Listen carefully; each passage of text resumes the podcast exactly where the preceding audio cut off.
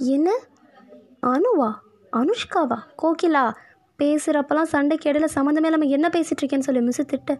ஐயோ miss sorry miss நான் தூங்கிட்டு இருந்தேன். ஏமா தூங்குற பிள்ளை எழுப்பி சாட்சி சொல்ல கூட்டிகிட்டு வருவீங்கன்னு. ஒரு வழியாக இந்த ஹைகோர்ட் கேஸை கேட்டு முடிச்சிடுறாங்க இது அவ்வளோ பெரிய சண்டையே இல்லை.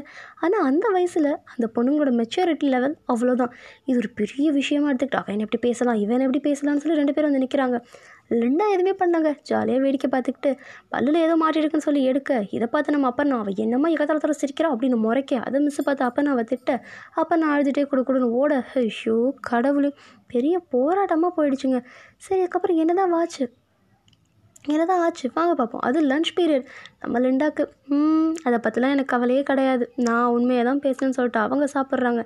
லிண்டா பண்ணதை எல்லாருமே ஆதரிச்சாங்க. ஆனால் லிண்டா திட்டினது என்னவோ உண்மை தான் ஆனால் ஏன் திட்டினாங்க? ஏன்னா அப்போ நான் அவங்கள அப்படி திட்டுறதுக்கு காரணமாக இருந்தாங்க அப்பர்னாவும் திட்டிருக்காங்க பேசியிருக்காங்க மிஸ்கிட்ட கம்ப்ளைண்ட் பண்ணியிருக்காங்க. ஆனால் சொல்லும்போது நான் எதுவுமே பேசலை. லிண்டா மட்டும்தான் எல்லாம் பேசினேன்னு ஒரு பக்கமாக பேசக்கூடாதுல்ல. என்றைக்குமே சரிங்க. ஒரு சண்டை வருதுன்னா ரெண்டு பக்கமே முழுசாக நான் இது தான் பேசினேன். நான் இது தான் பேசினேன். உண்மையை சொல்ல தைரியம் இருக்கணுங்க. அவங்க தான் மனுஷங்க.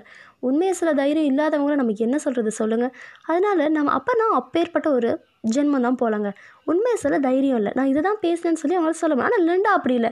நான் இதை சொன்னேன். என்ன பண்ண முடியுமோ பண்ணிக்கோன்னு சொல்கிற கேரக்டர் அதாவது ரொம்ப திமிருன்னு சொல்ல முடியாது. உண்மையை பேசணுன்றத கண்டிப்பாக எதிர்பார்ப்பாங்க.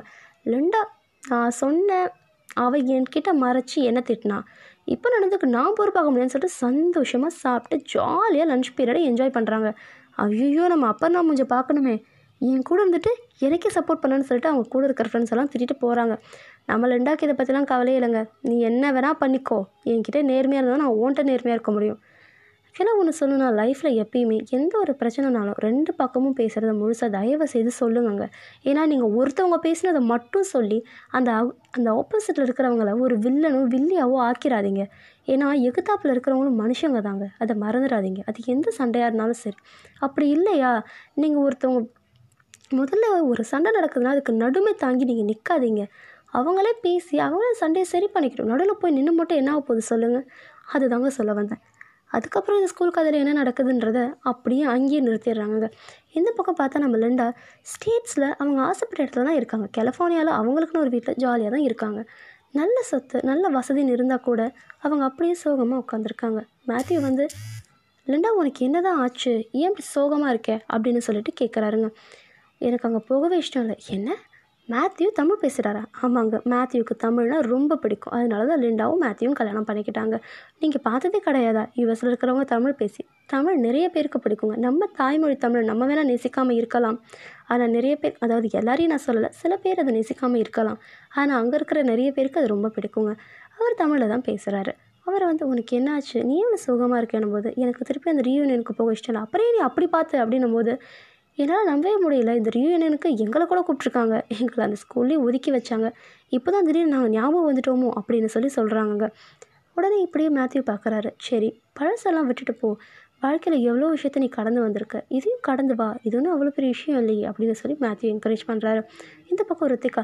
ரித்திகாவும் அழுகுறாங்க கார்த்திக் உடனே என்ன? என்னமோ அது தான் நினச்சிட்ருக்கேன் ஆமாம் எங்களை அவளுங்க எப்படி ஒதுக்கி வச்சாலுங்க எங்களுக்கு இவளுங்க எதுக்கு இப்போ ரீயூனியனுக்கு இன்விடேஷன் கொடுக்கணும்?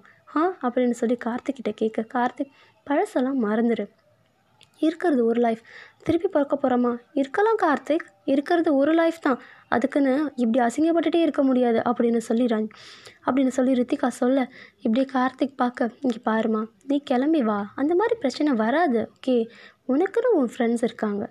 அந்த ஃப்ரெண்ட்ஸ்க்கும் யார் இருக்கா? அவங்க ஒரு வேளை வந்தாங்கன்னா நீங்கள் சொல்கிறது சரிதான் அப்படின்னு சொல்லி ரித்திகா சொல்ல இந்த பக்கம் பார்த்தா நம்ம ஜெனி நம்ம ஜெனிக்கு ஒன்றுமே புரியல. நம்ம ஜெனி யாரையும் அட்வைஸ் பண்ணாலும் எனக்கும் வச்சுக்க மாட்டாங்க. நம்ம ஜெனி நம்ம ஃப்ரெண்ட்ஸ் போனால் போவோம் அப்படின்னு சொல்லி கூலாக கிளம்பிட்டாங்க. அவங்க ஆஃபீஸ் ஒர்க்கை பார்க்கறதுக்கு அவங்க கிளம்பியாச்சு. அதுக்கப்புறம் பார்த்தா நம்ம கலை நம்ம கலை எவ்வளோ பெரிய ஆங்கராக இருந்து கூட ஹை ஃப்ரெண்ட்ஸ் எல்லாம் பக்கம் சான்ஸ் கிடச்சிச்சா அதோ வரேன் வரேன் அப்படின்னு சொல்லிட்டு நம்ம கலை கடகடன்னு கிளம்பிட்டாங்க. இந்த பக்கம் பார்த்தா இந்த பக்கம் பார்த்தா நம்ம சுபா நம்ம சுபாவும் சரி அப்படின்னு சொல்லி கொஞ்சம் அமைதியாகவே தான் அவங்க இருப்பாங்க. அவங்க அவ்வளோ சீக்கிரம் பேசுகிறாலே கிடையாது. நான் தான் சொல்லியிருக்கேனே ரொம்ப மௌனம் மட்டுமே போயிட்டுருக்கு. மெசேஜை பார்த்து பத்து நிமிஷம் மெசேஜ் அப்படியே தான் பார்த்துட்ருக்காங்க ஹஸ்பண்ட் இங்கே வந்து என்னம்மா பார்த்துட்ருக்க என்னம்மா? பேசு.